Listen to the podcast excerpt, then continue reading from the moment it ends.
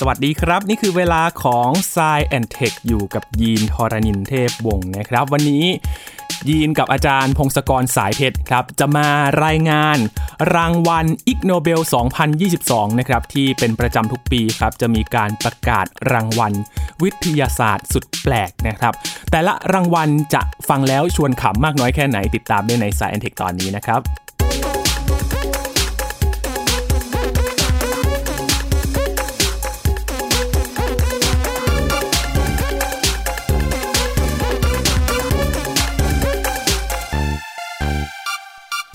ทุกๆ ช่วงปลายปีแบบนี้ครับก่อนการประกาศรางวัลโนเบลอย่างเป็นทางการนะครับ มักจะมีรางวัลที่เขามาขอ scene กันก่อนนะครับ นั่นก็คืออิกโนเบล2022 นะครับ concept ของเขาก็คือว่าฟังครั้งแรกอาจจะดูขำๆนะครับ แต่พอไปไปมาๆเอ๊ะมันก็น่าคิดเหมือนกันนะครับว่าเออเรื่องแต่ละเรื่องเนี่ยมันก็อยากรู้เหมือนกันนะครับว่า พอทดลองพิสูจน์มาแล้วเนี่ยผลการทดลอง มันเป็นยังไงกันบ้างนะครับ และเช่นเคยครับ ปีนี้มี 10 สาขาที่จะบอกได้เลยว่า แต่ละปีเนี่ยมีไม่ซ้ำกันเลยนะครับ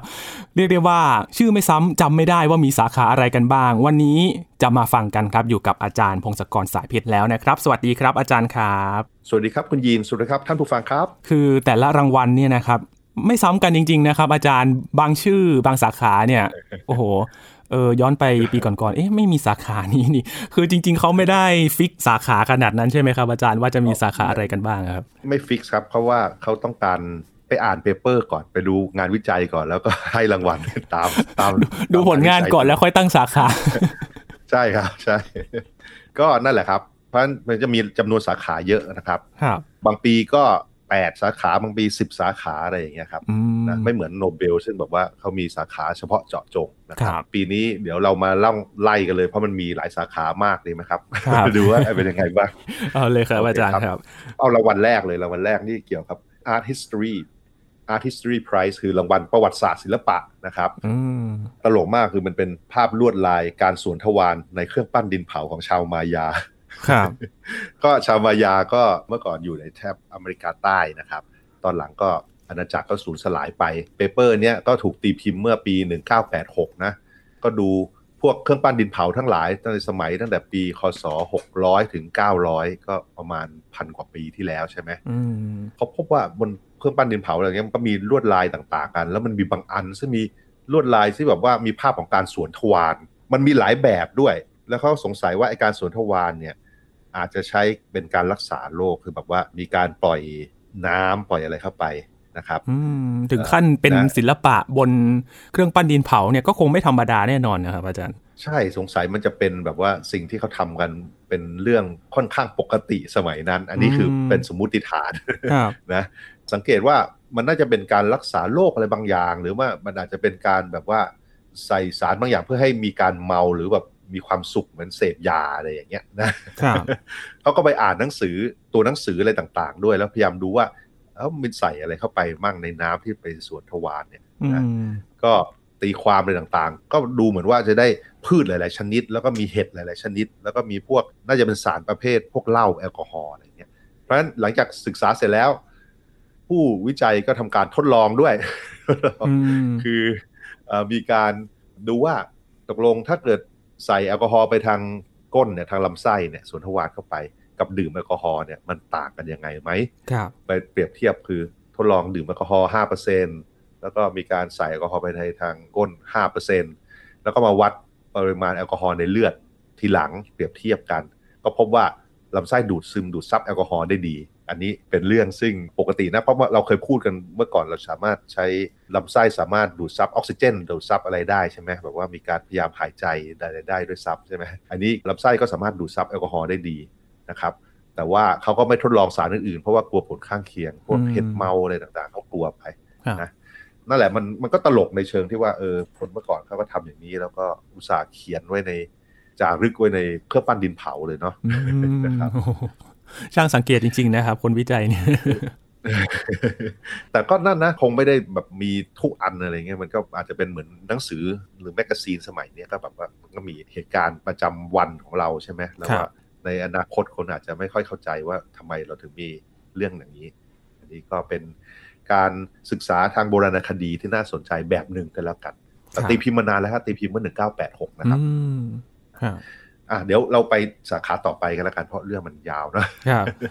อีกอันเกี่ยวกับการ apply cardiology cardiology นี่คือการศึกษาเกี่ยวกับหัวใจนะภาษาไทยก็บางทีเรียกว่าสาขาหัตถยวิทยาก็แล้วกัน เป็นการทดลองในเนเธอร์แลนด์ อันนี้คือทดลองจริงๆ คือว่าเขาดูอยากรู้ว่าเวลาคนมา มาเจอกันเนี้ยมันเดทกันอย่างเงี้ย อะไรเอ่ยที่บอกว่าสามารถใช้เป็นตัวบอกได้ว่ามันใช่อะคือแบบเจอกันแล้วเออปิ้งกันเหมือนเราเจอแล้วปิ้งกันแล้วสัญญาณอะไรที่มารู้สึกว่าเออเนี่ยแหละมันคลิกกันจริงๆใช่ไหมใช่ครับใช่อันนี้จริงเขาก็ทดลองดูแบบว่าเขาก็ไม่แน่ใจแต่ว่าเขาวัดหลาย ๆ อย่าง แล้วดูว่าใช่หรือเปล่านะอันนี้ก็มันอาจจะเป็นการหวานแหแบบหนึ่งแต่ว่าน่าสนใจมันอาจจะไปทดลองต่อเพิ่มเติมได้เขาทดลองโดยหาคนมา 140 คนเลยนะ มาจับเป็นคู่คู่ได้70คู่เนี่ย แต่ละคู่จะเข้าไปอยู่ในห้องปุ๊บตอนแรกมีม่านกัน้นม่านกั้นมองไม่เห็นก่อน แล้วม่านก็เปิด3วินาทีให้ดูหน้ากันแป๊บหนึ่งปุ๊บแล้วปิดไป แล้วเปิดอีกสองครั้งครั้งละสองนาทีให้คุยกันหรือก็มองกันเฉยๆก็ได้แล้วแต่นะพอเสร็จเรียบร้อยก็มาสำรวจทำเซอร์เวยว่า ต้องการไปเดทต่อกับคู่ที่มาเจอกันหรือเปล่า สมมติฐานของนักวิจัยก็คือแบบว่าถ้าเป็นคู่ที่แบบว่าปิ้งกันเนี่ย น่าจะมีสัญญาณพ้องกันนะ เช่นเคลื่อนไหวเหมือนกัน มีการส่องสายตาให้การอัตราการเต้นหัวใจเป็นยังไง ความต้านทานไฟฟ้าที่ผิวหนังนะความต้านทานไฟฟ้าที่ผิวหนังนี่มันวัดว่าเกี่ยวกับเหงื่อที่ความชื้นที่ผิวใช่ไหมไอ้สัญญาณเหล่านี้เขาก็ลองวัดดูในกรณีพวกนี้ แล้วตอนจบเนี่ยก็พบว่าผู้หญิงประมาณ1ใน3หรือ34เปอร์เซ็นต์ต้องการไปเดทต่อ แล้วผู้ชายเกินครึ่งมันหนึ่งคือ54เปอร์เซ็นต์ต้องการเดทต่อ แต่ว่าพวกที่ปิ้งกันคือทั้งคู่ทั้งผู้หญิงผู้ชายย่อมการไปต่อเนี่ยคือแค่17เปอร์เซ็นต์แล้วก็มาดูว่าไอการปิ้งเนี่ยแล้วก็ไปเทียบกับไอตัวแปรต่างๆ ที่เขาวัดในการทดลองใช่ไหมก็พบว่าการยิ้มการหัวเราะ การมองตากันหรือการเรียนท่าทางขยับตัวเหมือนกันอย่างเงี้ยดูเหมือนไม่ใช่ปัจจัย มันใช้ทำนายไม่ได้ว่าจะปิ๊งหรือเปล่าเขาจะต้องการเดทต่อหรือเปล่า บางคู่อาจจะยิ้มเยอะ บางคู่อาจยิ้มน้อย แต่ว่ามันไม่ได้บอกว่าจะไปเดททีหลังหรือเปล่านะ แต่ว่าสองสิ่งที่เขาพบเนี่ยว่ามันอาจจะใช้ทำนายได้ก็คืออัตราการเต้นของหัวใจที่เพิ่มขึ้น กับความต้านทานไฟฟ้าที่ผิวหนังนะดูเหมือนจะไปด้วยกัน สามารถใช้ทำนายได้ว่าถ้าเกิดมันเพิ่มขึ้นเยอะ แล้วก็ความต้านทานที่ผิวหนังมันลดลงเนี้ย โอกาสเดทต่อสูงขึ้นประมาณนั้น นั่นแหละ แต่มันยากตรงที่มันไม่สามารถจะวัดได้นะ สมมติเราไปเจอคนจริง ๆอะเราวัดการเต้นหัวใจเข้าไว้ได้ แล้วก็วัดความต้านทานที่ผิวหนังเข้าไว้ได้เหมือนกัน อืมก็ยากเหมือนกันนะครับอาจารย์เรื่องนี้ยากนะไม่รู้ อันนี้อาจจะเป็นแอปในพวกสมาร์ทวอชก็ได้นะตอนหลังอาจจะแบบพยายามมีแอปพวกนี้ดูอาจจะในอนาคตรอดูต่อไปอาจจะมีก็ได้นะครับครับอะสาขาต่อไปกันแล้วครับ สาขาวรรณกรรม สาขาวรรณกรรมเรื่องเกี่ยวกับ ทำไมสัญญาทางกฎหมายถึงอ่านยากนะ ซึ่งเราเคยอ่านสัญญาทางกฎหมายจบไหมครับโอ้โหเริ่มไม่ค่อยนะ คือมันอ่านได้นะครับ แต่ว่า เอ๊ะ เหมือนต้องมาแปลไทยเป็นไทยอีกทีว่ามันหมายความว่ายังไง ใช่ใช่ใช่แล้วมันก็เป็นกับทุกชาติเลยนะอันนี้ การทดลองนี้ก็คือเขาดูในภาษาอังกฤษนะมันมีสมมติฐานหลายอันว่าทำไมมันจะอ่านยากอันหนึ่งเขาบอกว่า เออมันเพราะว่า concept idea ต่างๆ ในกฎหมายอะมันเป็นเรื่องเฉพาะเจาะจง มันต้องใช้ expert มาถึงเข้าเข้าใจได้ อันนี้เป็นไอเดียแรกใช่ไหมอีกไอเดียหนึ่งคือบอกเฮ้ยมันเขียนไม่ดีโทษกฎหมายไว้ก่อนเลย อ่านไม่รู้ใช่เขียนให้มันยากเกินนะ ก็เลยพยายามทดลองดูว่ามันเป็นเพราะอะไร ก็เลยเอาสัญญาทั้งหลายเนี่ยมาป้อนใส่คอมพิวเตอร์ เพื่อมันแยกคำต่างๆ ดู ก็กฎหมายรวมกันประมาณ 10 ล้านคำก็เยอะมากนะ แล้วก็อย่างแรกเขาพบว่ามันใช้คำศัพท์แปลกๆที่ไม่ค่อยใช้กันเยอะทั้งๆที่จริง ๆ มันสามารถใช้คำอื่นได้ ข้อแรก ข้อ 2 มันมีวลีที่ไปซ้อนในประโยค หรือประโยคซ้อนในประโยคอีกทีอย่างเงี้ยที่จะมีคอมมามีอะไรเยอะใช่ไหมแบบมันทำให้อ่านแล้วมันต้องย้อนกลับไปในประโยคก่อนหน้า หรือว่าไปส่วนหลังของประโยคอะไรเงี้ยมันดูยากมันกลับไปกลับมานะในภาษาอังกฤษเนี่ยใช้แบบมีใช้ passive voice ใช่ไหมหรือแทนที่ใช้ active voice ในเชิงภาษาอังกฤษ แล้วก็บางคำเนี่ยเขาใช้ตัวสอนให้เป็นตัวใหญ่ซะทำเพื่ออย่างนั้นเลยเหรอตัวใหญ่ไม่เป็นเพื่อเลย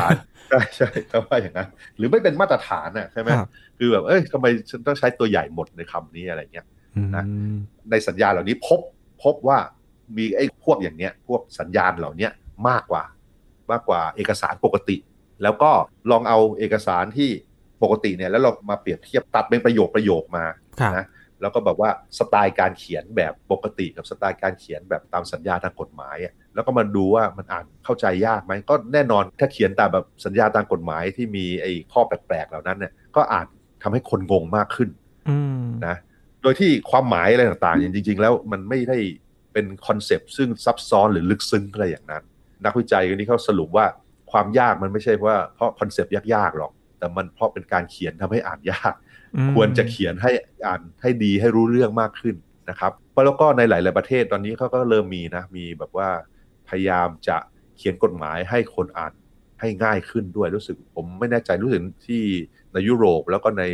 นิวซีแลนด์อย่างเงี้ยเขาบอกว่ากฎหมายใหม่ ๆ จะเขียนให้มันเป็นภาษาที่คนอ่านรู้เรื่อง ก็ดูต่อไปว่ามันจะดีไหมในอนาคต นะครับครับ คืออย่างกฎหมายเนี่ยเขาตั้งใจอยากจะเขียนให้มันครอบคลุมหรือเปล่าครับเขาก็เลยดูภาษามันจะดูแบบเข้าใจยากนิดนึงไม่น่าจะนิดนะครับน่าจะยากเลย ยากไปเลยใช่จริงๆเขาควรจะเขียนแบบให้มันลิสต์ตรงไปตรงมาไปเรื่อยๆอะไรเราไม่รู้เหมือนกันผมก็ไม่รู้ ก็เลยทำให้คนที่ตีความกฎหมายมีงานทำมีทนายมีนั่นแหละครับนั่นแหละครับ ต้องตีความว่า เออ สรุปว่าเนี่ยที่บอกไปเนี่ยมันเท่าไหร่กันถึงขั้นต้องไปให้ศาลพิจารณากันเลยนะครับ เรื่องเร็วๆนี้ก็เหมือนกันนะครับ ใช่ใช่ใช่ไหมนั่นแหละมันก็ประหลาดดีนะครับสาขาต่อมาสาขา biology price คือสาขาชีววิทยานะครับครับ ทดสอบว่าแมลงป่องท้องผูก สืบพันธุ์ได้ไหมและดีไหมท้องผูกก็ท้องผูกมันด้วยการสละอวัยวะนะครับ คือสัตว์หลาย ๆ ชนิดเนี่ย เวลาถูกล่ามีผู้ล่าเนี่ยมันจะสละอวัยวะเพื่อเอาตัวรอดนะ เช่นที่เราคุ้นเคยก็จิ้งจกใช่ไหมจิ้งจกนี่ถ้าเกิดมีอะไรไปจับหางเนี่ยหางก็จะหลุดเลย สละหางไปก็จิ้งจกซาลามันเดอร์แมลงแมงมุมเลยก็มันมีประมาณนี้บางทีว่าขาหลุดไปเลยอะไรเงี้ยนะแล้วก็มาพบว่าแมงป่องพันธุ์ Ananteris balzani เนี่ยแมงป่องพันธุ์เนี่ยมันจะทิ้งหางเมื่อถูกล่าทีนี้ไอ้ส่วนหางที่เขาทิ้งไว้เนี่ย มันรวมถึงระบบลำไส้และทวารหนักเขาด้วย เพราะฉะนั้นพอพอทิ้งไปปุ๊บเนี่ยขับถ่ายไม่ได้นะก็จะท้องผูกไปเรื่อยๆ แล้วก็ตายหลังจากนั้น ประมาณหลายเดือนเหมือนกันสักสามถึงห้าเดือนหลังจากนั้นจะตายท้องผูกนะครับ อันนี้ผู้ศึกษาก็ไปพบไปศึกษาว่าไอ้แมงป่องที่สลัดหางแบบนี้มันเคลื่อนไหวเปลี่ยนไปไหม เพราะว่าอย่างน้อยไอ้หางที่หายไปน้ำหนักมันลดไปประมาณหนึ่งในสี่เชียวนะมันอาจจะเคลื่อนที่เร็วขึ้นหรือเปล่า และสามารถสืบพันธุ์ได้ไหมนะสมมติฐานตอนแรกคือคาดว่าจะวิ่งเร็วขึ้นเพราะว่าน้ำหนักมันลดลง ก็ไปทำการทดลองมาเก็บตัวอย่างมาดู ก็พบว่าในระยะสั้นใน 10 วันเนี่ยพบว่าวิ่งเร็วเท่าเดิม แล้วก็สืบพันธุ์ปกตินะแต่ว่าในระยะยาว 50 วันขึ้นไปเนี่ย ตัวผู้จะช้าลงแล้วก็ตัวเมียจะขยับตัวเร็วเท่าเดิม การสืบพันธุ์ดูเหมือนว่าจะไม่มีผลอะไร แต่ว่าอาจจะมีผลเล็กน้อยตรงที่แบบลูกออกมาอาจจะตัวเล็กกว่าเดิมหรือเปล่าอันนี้ต้องศึกษาเพิ่มเติมนะ ต้องให้คนดูต่อไปถ้าไปอ่าน paper ก็มีรูปแมงป่องที่ไม่มีหางเต็มไปหมดเลยนะ ก็สัตว์โลกประหลาดประหลาดในโลกนี้มีเยอะนะครับเออสละหางแล้วระบบทางเดินอาหารทิ้งไปเลยใช่ไหมแสดงว่าประโยชน์ในการหนีผู้ล่าไม่ตายทันทีเนี่ย มันมีประโยชน์มากพอที่จะแลกกัน มันทำให้การวิวัฒนาการนี้มันไม่ทำให้พวกนี้สูญพันธุ์ไป แสดงว่าวิธีทำอย่างนี้ยังโอเคอยู่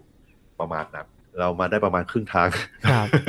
สาขาการแพทย์นะสาขาการแพทย์ เป็นการศึกษาว่าเวลาผู้ป่วยมะเร็งที่รักษาด้วยเคมีบำบัดเนี่ยอมไอศครีมแทนน้ำแข็งแล้วรู้สึกจะดีกว่า ผลข้างเคียงน้อยลง background ก็คือเคมีบำบัดเนี่ยเวลาคนเป็นมะเร็งแล้วเคมีบำบัดมันต้องทานสารเคมีเข้าไปบางอย่าง โดยสารเคมีนี่มันจะทำลายเซลล์ที่แบ่งตัวเร็วๆนะเพราะฉะนั้นไอเซลล์มะเร็งที่แบ่งตัวเร็วก็จะตายมากกว่าเซลล์ปกติ เคมีบำบัดก็ทำงานประมาณนี้ แต่คราวนี้ไอเซลล์อื่นๆที่ปกติแต่แบ่งตัวเร็วก็จะตายไปด้วย เช่นเซลล์ผม หรือเซลล์เยื่อบุต่างๆ บุปาก บุลำไส้อะไรอย่างเงี้ย เซลล์พวกนี้มันจะต้องแบ่งตัวมาตลอดเวลาฉันจะเห็นได้ว่าคนที่ได้รับเคมีบำบัดเนี่ยก็จะผมร่วงใช่ไหมหรือว่าปากเขาจะอักเสบเพราะว่าข้างเคียงเยอะผลข้างเคียงเยอะใช่ไหมหรือถ่ายท้องเพราะลำไส้มันเยื่อบุมันพังนะเยื่อบุปากมันโดนผลข้างเคียงนี้ก็คือแบบเซลล์มันตาย ปากมันอักเสบ ก็จะมีน้ำลายมีสเลดหรือเมือกอะไรเงี้ยเยอะนะเสมหะมากขึ้นทำให้ทานอาหารยากเพ ราะฉะนั้นก็จะไปกันใหญ่เลยใช่ไหมคือแบบว่ารับเคมีบำบัดแล้วเวียนหัวด้วยอ่อนเพลียด้วย แล้วก็ทานอาหารยากเนี่ยมันก็มีผลข้างเคียงแย่เลย ก็มีวิธีมาช่วยคือแบบให้อมน้ำแข็งเขาเรียก cryotherapy คือให้ดูดหรืออมน้ำแข็งจะแบบว่ามันจะทำให้ปากไม่เจ็บอะไรเงี้ยแล้วไปกินอาหารได้มากขึ้นอะไรอย่างเงี้ยครับ แต่ว่าคนไข้ก็ไม่ค่อยชอบทำเท่าไหร่ โดยเฉพาะคนไข้เด็กๆเนี่ยมันไม่สนุกเท่าไหร่ แต่ก็มีแบบข่าวลืออะไรต่างๆ ว่า พยาบาลให้ไอติมแล้วมันดีขึ้นอะไรเงี้ยนักวิจัยคนนี้ก็เลยทำการทดลองจริงๆมาไปทดสอบไปสังเกตดูใช่ใช่สังเกตดูนะครับ ทดลองกับผู้ป่วย 74 คนที่รับเคมีบำบัดเนี่ยแบ่งเป็น 2 กลุ่มกลุ่มหนึ่งให้อมไอติมที่ให้ละลายในปากนะ อีกกลุ่มหนึ่งก็ให้อมน้ำแข็งให้ละลายในปาก แล้วมาดูว่าปากอักเสบต่างกันไหมก็ต่างกันเยอะเลยต่างกัน 2 เท่า คือ พวกที่อมไอติมเนี่ยปากอักเสบแค่ 29%แต่ว่า อมน้ำแข็งเนี่ยปากอักเสบถึง 59%นะก็เย่อันนี้ฟันธงแล้วผมคิดว่าคนเขายินดีที่จะอมไอติมมากกว่ามันน่าจะน่าจะอร่อยกว่าด้วยเนาะจริงนะครับ เพราะว่าเราอมน้ำแข็งแบบอมน้ำแข็งเฉยๆอะแล้วมันใช่มันไม่สนุกเท่าไหร่กินไอติมมันมีรสชาติมีความอร่อยของมันเนี่ย เราก็รู้สึกว่าเออไม่ได้ทรมานกับการอมน้ำแข็งเฉยๆใช่ใช่อันนี้ก็น่าจะเป็นวิธีมาตรฐานในอนาคตได้มั้งนะครับ ดูมันจะได้ผลดีครับ อืมครับรางวัลต่อไปรางวัลสาขาวิศวกรรมมาจากปี 1999 เลยนะเนี่ย 20 กว่าปีแล้ว โอ้ แต่ละรางวัลนี้ก็นานมาแล้วเหมือนกันนะครับ อาจารย์ นานมาแล้วครับใช่ วิจัยแปลกๆบางทีก็ต้องมานั่งขุดดูนะแต่มีอะไรบ้าง นี่มองกันมา 20 ปีแล้ว ก็นักวิจัยเขาบอกว่าเขาทดลองว่าขนาดลูกบิดเนี่ย ลูกบิดที่เปิดประตูหรือเปิดอะไรต่างๆ เปิดเซฟ เปิดกล่องอะไรต่างๆ ขนาดมันเปลี่ยนไปเนี่ยวิธีจับจะเปลี่ยนไปอย่างไร ดูว่าใช้นิ้วอะไรจับ ใช้จำนวนนิ้วจับอย่างไรนะ ก็เลยเออเขาก็สนใจอย่างนี้ก็คือเอาลูกบิดมา 45 อันขนาดต่างๆ กันเลยนะ ตั้งแต่ 7มิลิเมตรคือเล็กจิ๋วเลยไปถึง 130มิลิเมตรก็ใหญ่ประมาณเกือบเกือบครึ่งฟุต 15 เซน13 เซนนะครับ ก็เอาเนี่ยเอาลูกบิดไปติดกับแผ่นพลาสติกใสเพื่อถ่ายรูปชัดเจนถ่ายวิดีโออะไรต่างๆ แล้วก็วางไว้บนโต๊ะ แล้วก็ทดลองกับคน 32 คน ก็เป็นนักศึกษาทั้งหมดเลยอายุ 19-20 ปี ให้บิดลูกบิดตามเข็มนาฬิกาด้วยมือขวานะก็มาสังเกต ในที่สุดครั้งที่ทำเสร็จเรียบร้อยค้นพบว่าอย่างนี้ ตอนแรกถ้าอันเล็กๆ ก็ใช้แค่สองนิ้วก่อน มักจะใช้นิ้วโป้งกับนิ้วชี้นะก็เหมือนเราใช่ไหมเราก็มักจะใช้นิ้วโป้งกับนิ้วชี้หมุนอะไรเล็กๆนะแล้วพอจะใช้นิ้วอื่นมากๆ มากขึ้นเรื่อยๆ เมื่อลูกบิดมันใหญ่ขึ้นเรื่อยๆนะเขาก็มีการบอกว่าถ้าเกิดลูกบิดมันขนาดประมาณ 10มิลลิเมตรแล้วเนี่ยจะเปลี่ยนจาก 2 นิ้วเป็น 3 นิ้ว พอลูกบิดเป็นขนาดถ้า25 มิลจะเปลี่ยนจาก 3 นิ้วเป็น 4 นิ้ว แล้วพอลูกบิดประมาณ 45-50 มิลจะเปลี่ยนจาก4เป็น5นิ้ว ก็ใช้นิ้วมากขึ้นเรื่อยๆเพื่อมันจับได้มากขึ้นแล้วแรงบิดมากขึ้นนะครับนะเออ ก็โอเค แค่ปิดประตูนี่ต้องหาวิธีผ่อนแรงกันเลย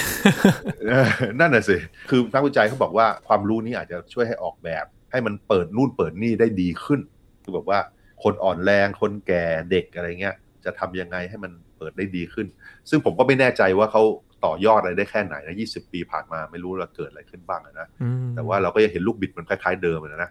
แต่ว่าก็นั่นแหละเราจะเห็นของแบบวิเศษและของเจ๋งๆ มากๆ จากญี่ปุ่นเหมือนกันใช่ไหมเพราะเขาทำของวิจัยของอย่างนี้แหละ บางทีมันก็เจอของประหลาดได้นะครับอะต่อมาสาขาต่อมานะครับ สาขาฟิสิกส์สาขาฟิสิกส์นี่ก็คือมี2 paper paper แรก 1994 paper หลังนี่2021 ก็ต่างกันหลายปีนะรวมๆยี่สามสิบปีนะปีผมเกิดเลยครับอาจารย์โอ้หนึ่งเก้าเก้าสี่นั่นแหละครับนี่ก็นานเลยครับ ปรากฏว่าเขามาทดสอบว่าเป็ดลูกเป็ดว่ายน้ำอย่างไร ลูกเป็ดว่ายน้ำเรียงแถวทำไมนะครับ จริง ๆ แล้วเราก็รู้อยู่แล้วว่าการวิ่งหรือกระถีบจักรยานเนี่ยถ้าเราสังเกตเวลาเขาแข่งกันก็จะวิ่งตามกันใช่ไหมครับก็พบว่าถ้าทำแบบนั้นเนี่ยมันจะเหนื่อยน้อยลง เพราะว่ามันลดแรงต้านอากาศ ได้เยอะเลยได้สามสิบแปดเปอร์เซ็นต์พลังงานลดลงประมาณสามสิบห้าเปอร์เซ็นต์อะไรเงี้ยนะเป็นเกราะกำบังข้างหน้าอย่างนี้เหรอครับใช่ใช่คนหน้าก็จะแบบรับแรงต้านอากาศไปเยอะเลยใช่ไหมแม้แต่บางคนเข้าไปถีบจักรยานหลังรถบรรทุกรถอะไรเงี้ยซึ่งจริงมันอันตรายเหมือนกันแต่ว่ามันลดแรงต้านอากาศไปได้เยอะเลยเหมือนกันนี่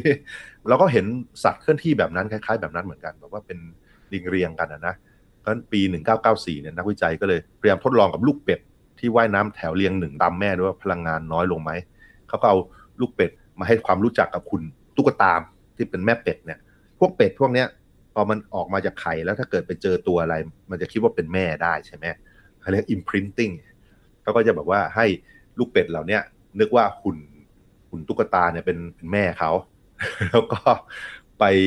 ทำการว่ายน้ำในห้องทดลองที่เป็นน้ำไหลเรื่อยๆ เหมือนคล้ายๆวิ่งสายพาน น้ำจะไหลไปทางเดียวเรื่อยๆเรื่อยๆแล้วมันเป็นห้องปิด แล้วเขาวัดอัตราการใช้ออกซิเจน ดูเมตาบอลิซึมของมันพบว่าถ้าว่ายน้ำเรียงเป็นแถวเรียงเดี่ยวเนี่ยมันลดพลังงานได้จริงด้วยเย่เขาก็ตีพิมพ์ไปแล้วใน994ก็ประมาณปี 2021 ก็อีกกลุ่มหนึ่งมาอธิบายว่า แล้วทำไมมันใช้พลังงานลดลงครับจริง ๆ แล้วเป็นไงมันก็ไม่ได้เชิงว่าลดแรงต้านอากาศจริงไหมเพราะว่ามันว่ายช้าๆ ไม่ได้เร็วมาก แรงต้านอากาศมันน้อยแต่จริง ๆ แล้ว ปรากฏว่าไอ้คลื่นน้ำเนี่ยคลื่นน้ำมันมีการแทรกสอดของคลื่นทำให้ลดแรงต้านจากน้ำจากคลื่นได้ อันนี้ก็เป็นงานวิจัยสืบเนื่องมาในปี 2021 ต่างมาประมาณ 20 ปี 30 ปีประมาณ 30 ปี ก็รู้มากขึ้นแล้วโอเค มันทำงานยังไงคือนอกจากมันลดการใช้พลังงานจริง ๆ แล้ว แล้วทำไมถึงลดพลังงานด้วยนี่ก็เป็นการศึกษาต่อเนื่องนะครับ เวลาผ่านไปความรู้มันจะสะสมไปเรื่อยๆนี่คือการวิจัยทางวิทยาศาสตร์นะครับ โอเค อยากรู้เหมือนกันนะครับเออก็ทำไมเนาะมันต้องไปต่อเป็นแถวแบบนั้นด้วยเออใช่ใช่ก็คาดว่าหลาย ๆ อันเนี่ยน่าจะเป็นประมาณนั้นครับ มันลดพลังงานในการเคลื่อนที่นะครับมันอาจจะมีมีเรื่องอื่น ๆ ด้วย แต่ว่าการวิจัยนี้บอกแค่เรื่องพลังงานใช้พลังงานนะครับ ต่อมาสาขาสันติภาพ วิจัยว่าการนินทาเมื่อไหร่ควรพูดความจริง เมื่อไหร่ควรโกหกก็ การนินทาเนี่ยจริงๆมนุษย์นี่ชอบนินทากันมากเลยนะ เพราะว่าเราเป็นสัตว์สังคมนะแล้วก็แบบแบ่งเป็นพักเป็นพวกด้วยใช่ไหมเราพบว่ามันมีอย่างนี้แหละ แล้วมีเป็นทั่วไปคนยิงการนินทาอาจจะมีประโยชน์ด้วย เพราะมันทำให้เกิดความร่วมมือระหว่างกลุ่ม คือแบบว่าในกลุ่มของเราเนี่ยไปนินทาอีกกลุ่มหนึ่งอะไรเงี้ยมันทำให้กลุ่มเราแข็งแรงขึ้นด้วยบางทีนะในการแข่งขันต่างๆ พอมีการแบ่งพักแบ่งพวกและแข่งขันเนี่ยนินทาจะเกิดขึ้นตามมา ข้อมูลที่ใช้ในการนินทาเนี่ยก็อาจจะเป็นเป็นข้อมูลบวกข้อมูลลบหรือข้อมูลกลางๆ แต่ส่วนใหญ่เนี่ย ควรจะเป็นข้อมูลจริง ๆ เพราะไม่งั้นประโยชน์ของการนินทาจะหายไป นักวิจัยก็มานั่งวิเคราะห์สถานการณ์ว่าเมื่อไหร่คนที่ซุบซิบนินทาเนี่ยจะโกหก แล้วเมื่อไหร่จะพูดจริง โดยวิเคราะห์ตามทฤษฎีเกม ก็แบบว่ามีเกมทางคณิตศาสตร์ไปนั่ง